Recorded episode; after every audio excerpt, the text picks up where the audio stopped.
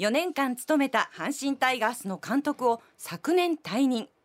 今年から再び ABC の野球解説者に就任し活躍中の矢野明宏さんがお客様です。矢野さんおはようございます。おはようございます。よろしくお願いします。よろしくお願いします。楽しいわ矢野さんと喋ってると。いやいや僕もなんですよ。本当に裏楽しいめっちゃ生き生きしてます。嬉しいです。ありがとうございます。本当に先週お話ししましたけど、矢野さんというのはもう本当心から尊敬できる優しい方でもう多芸多彩いろんな趣味をお持ちで野球選手の方の中にはねあの読書が好きって方いらっしゃいますけど矢野さんはもう極めて読書家ですよね。うーん。まあ読んでるタイミングと読んでない時期あるんですけど、うん。本は基本的にあのやめてから好きになりましたね。あ選手を辞めてからなんですか？あまあやめる前からちょっと読み始めたんですけどその前に野村さんにめちゃくちゃ読め読めって言われてたんですけど、やっぱりその時はなんかそんな風に思えなくて、うん。でもまあやめる前ぐらいからちょっとこのままじゃ良くないよなっていうところからちょっと本読み出して、あ面白い面白いっていうのが結構ずっと、はい、続いてます、野村克也さんも本が好きな方なんですか？野村さんはめちゃくちゃすごいと思いま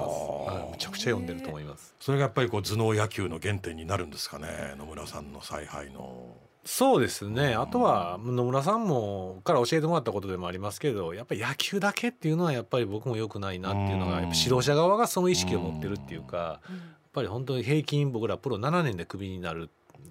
で。平均7年、はい。短いですね。野球人生っていうのは。18で入ったら25なんですよ。はあ。やっぱりそこから人生がもう終わったように生きていくっていう選手も多いんですよ。ええ。いやいやそっからまだまだお前らどうとでもなるやんっていうのがやっぱり僕ら指導者側が伝えていって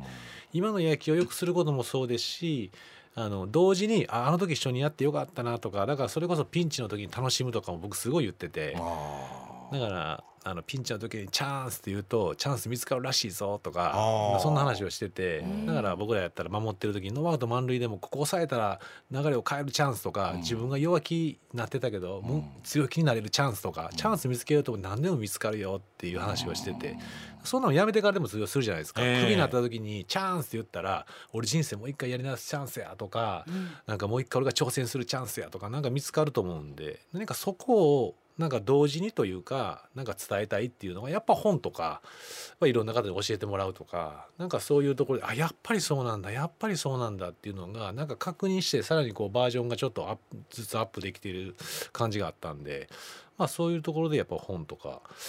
はい。は好きでしたね。確かにその本っていうのは普通の小説でもそうだと思うんですけどなんかこれから生きていく上で指針になるっていうかね悩んだ時にあこういう生き方があるんだっていう勉強になるところありますもんね。いやむちゃくちゃあ同じこと言ってるなとか、うんこの方もよく似たこと言ってるなっていうところも重なる自分なりにこう重なってくる心理は一緒なんだなっていうね。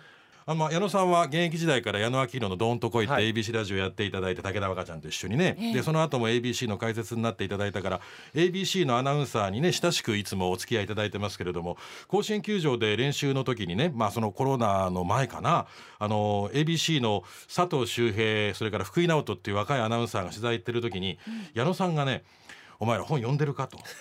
ね、本読まなあかんねんでっつって矢野さんがね勧めた本があるんですよ。覚えてらっしゃらないかもしれませんけれども。そうですね、はい、運転者っていう本をね、はいはい。大好きな本です。若い二人に勧めてくれて、はい。で僕はその佐藤修平アナウンサーにはい「浦川さんこんないい本があるんです」勧めてもらって、へえ私がそれこそねもう人生生きていく価値もないなと。いい。もうこのまま僕も死んでいくのかなと思ってる時に矢野さんが佐藤アナウンサーに勧めた本を勧めてもらって読んで、僕の本当改元しましたよなんか目から鱗落ちましたよいやあの本すごいですすよね。ごい本ですよすごい本。気になりますどんな内容なんですか？運転者って運を転がす人という意味でだそのまあそれとまあ車のドライバー、はいタクシードライバーとまあ重ねてる部分があるんですけど、不思議なねタクシーがあるんですよって話なんですけどね。そうですね。えいや本当あの本読んで僕も運は使うか貯めるかだ。えそそれはあの運は次世代にうちあの受け継がれるって書いてあったんですよ。うんうんうん。僕親父おかんもそうですけど、めっちゃ真面目にはやってくれたんでで親父はコツコツ働いて、まあ、お金があるかないかで言えばあまりなかったのかもしれないですけど、なんかそういうのはなんか見て感じてたんですよね、おかんも一生懸命頑張ってくれてるうとか。お父様はどういうお仕事されてたんですか？親父はねもう工場で手が真っ黒になりながらあインクが手真っ黒になりながら働いてくれてたんですけどなんかあ俺めちゃ運いいよなっていうのが親父が徳,、まあ、徳を積んでというか、うん。それが僕になるほど。受け継がしてもらえたんだなってあの本読んだ時にめっちゃ思えて、そういう本なんです。よ、はい、もう絶対読んだ方がいいです。私も読みます。はい矢野さんのお父様、お母様がコツコツとね真面目に苦労をしながら子育てをしてくださってはい。その分が秋広少年に行って、はい。で秋広少年はそのまま、えー高校から東北福祉大に行きそしてはい。プロに入りっていう、そういうだって野球やってる人ってもう同世代でもだって高校野球でも4,000校出てくるわけだから何万人っている中でプロ野球の選手になるってのは本当一握り。その中でも活躍する方はもっと一握り。その中にいて監督までおやりになったっていうのはご自身のその矢野さんの人の良さももちろんあるんだけどやっぱりこうお父さんお母さんから受け継いだものってあるでしょうねって思いたくなりますもんね。あそうなんです。矢野さんの生き方の、まあ、指針とまでは言わないかもしれないけどなんか一つのアイデアをくれてるかもしれませんね本からね。もう間違いないですね。うん。なんかで僕も読む時になんか野球の話を選手にいきなりするのって、なんかちょっとブロックかかるなと思ったんで、うん。なんか入り口としてはちょっとネタ的な本からもらったネタを最初に「なんかこんなんらしいぞ」とかっていうのがなんかちょっと結びつく話にできたらいいなと思って、うん。そのネタ的なものは結構本からうん。なんかもらうというか、あの伝えさせてもらうことが多かったんでだから読む時もあこれ伝えられるなって読むようになったんで読み読む気持ちが変わったんで自分のためだけにじゃなくてあこれ伝えられるこれ伝えられる。若い選手のためにそうそうですね。ねなんかそれはなんか監督やらせてもらってまた違ったなっていうのはお覚えてますけど。でこうあんまりこう調子が上がらない若手選手にねそのピンチをチャンスに変えるんだっていうそういう風なね矢野さんならではの指針というのを伝えられるとやっぱり選手嬉しいですもんね。そうですね、うん。で僕自身が次もう一回挑戦した姿とかに心躍るんですよ。こいつ怖いやろな。前もこの子でこう失敗したけどこいつ挑戦しよったなっていうところがむちゃくちゃワクワクするんですよ。うん。その怖さが分かるだけに、うんでどうやったお前って言って怖かったけどチャレンジしてどうやった？とか話聞いたらいやもう怖かったですけどあのこれで一回いけたんであの次またチャレンジしていきます。とかなんかそんな話になったらもうめちゃくちゃ嬉しいんでだからなんか僕自身も背中を押してまた挑戦する姿を見たいっていうかで絶対選手は失敗してもそうやって背中を押していけば成長してるんで僕らが「何してんなお前」とか「なんでアウトなってんねん」って言ったら選手たちこういけなくさせてしまってるんでうん本当は応援したいはずなのに。うんでもやっぱりそうやってチャレンジしていくチームっていうかそこを大事にしたらもうみんなめちゃくちゃ変わったんでもうそれは本当に一一番というか見ててワクワクしました、はい。もうだって部外者だし超野球音痴だけど今の矢野さんの語り口聞いて心が躍るもん。そういう失敗した人間がもう一度果敢にチャレンジしていって、はい。そして結果を出してくれるっていうのは素晴らしいですよね。そうですね。それはねもう最高の時間でしたね、うん。はい、それはもう本当に若い若いやつもベテランもみんな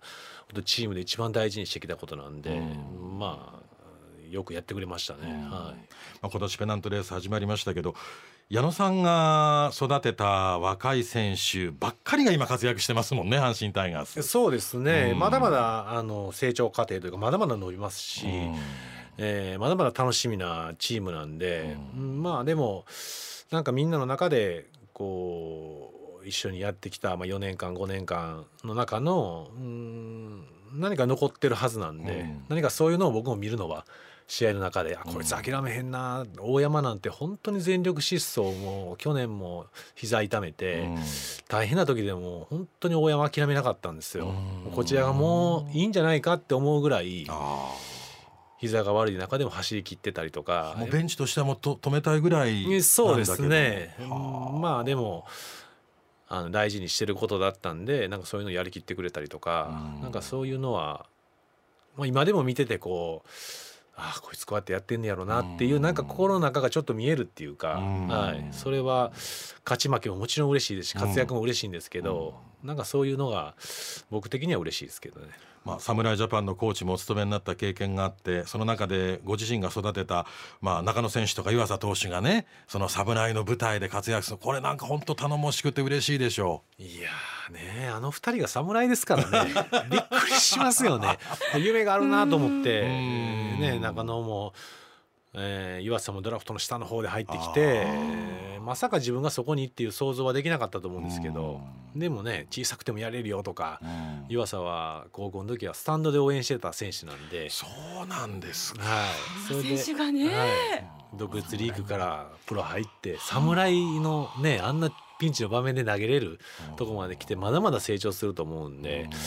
まあなんかもちろんドラフト1位が頑張ってもらうっていうのは大事なことなんですけど、でもなんかそういう選手たちがこう、まあ、今回ですけど2人下からこう這い上がったやつが入ってくれたっていうのは、はい嬉しいですね。やっぱこれ矢野さんの教えの賜物じゃないですか。やっぱりピンチはチャンスであるっていう、まあ、その言葉だけだとすごく薄く私の言葉 口から言ったら薄く聞こえちゃうけどやっぱり矢野さんが今までずっとご本をお読みになってねご自身の人生経験にしてなさったことが全部選手にも言ってますよねきっとね。分かってくれてると思います。僕が怒るとしたら挑戦しなかった時とか諦めた時だけなんで結果が悪くて怒ることはまずなかったと思うんで自分ではイラッとはしてますけど、うん、何してんねんってもちろん人間なんで思いますけど、うん、でも本人に対して何か言うっていうことは僕は一回もしてないんでただねお前こうはいけたんじゃないのっていう時に行かない時は話を聞いて、ね、例えば近本が「なんで行かなかったの近」って負けてる試合でも今日の4万人や満員の中のファンでお前の通りを見たくて来てる選手や子供たちもいるよって。俺らの野球は負けてる時に走れへんとかそんなチームちゃうでセオリーぶち破って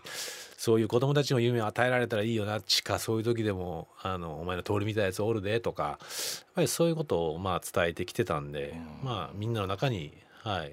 まあこれは僕だけじゃないです。コーチもみんな同じようにやってくれたんで、まあ、それは残ってると信じてますけど。やっぱりこう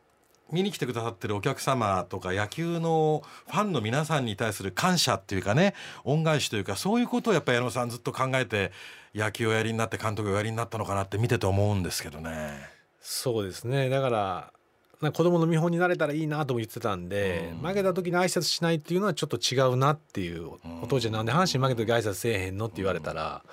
ちょっと答えが見つからない。俺は子供に言う言う言葉がないですもんねそれ。そうなんですよ。やっぱり俺らは勝っても負けても、はあやっぱりグラウンドに感謝して来てくれたファンの皆さんに感謝して、ね、園芸さんがグラウンドやってくれて、でコロナでお客さん入られへん時もあったけどこんな前の中で野球やれるとか、なんかそういう思いもなんか勝った時も負けた時も同じように伝えられたら俺はかっこいいんじゃないっていう。なんかそういうのは、はい、本当に理想ばっかり言ってました。いや、かっこいい。素敵ですよね。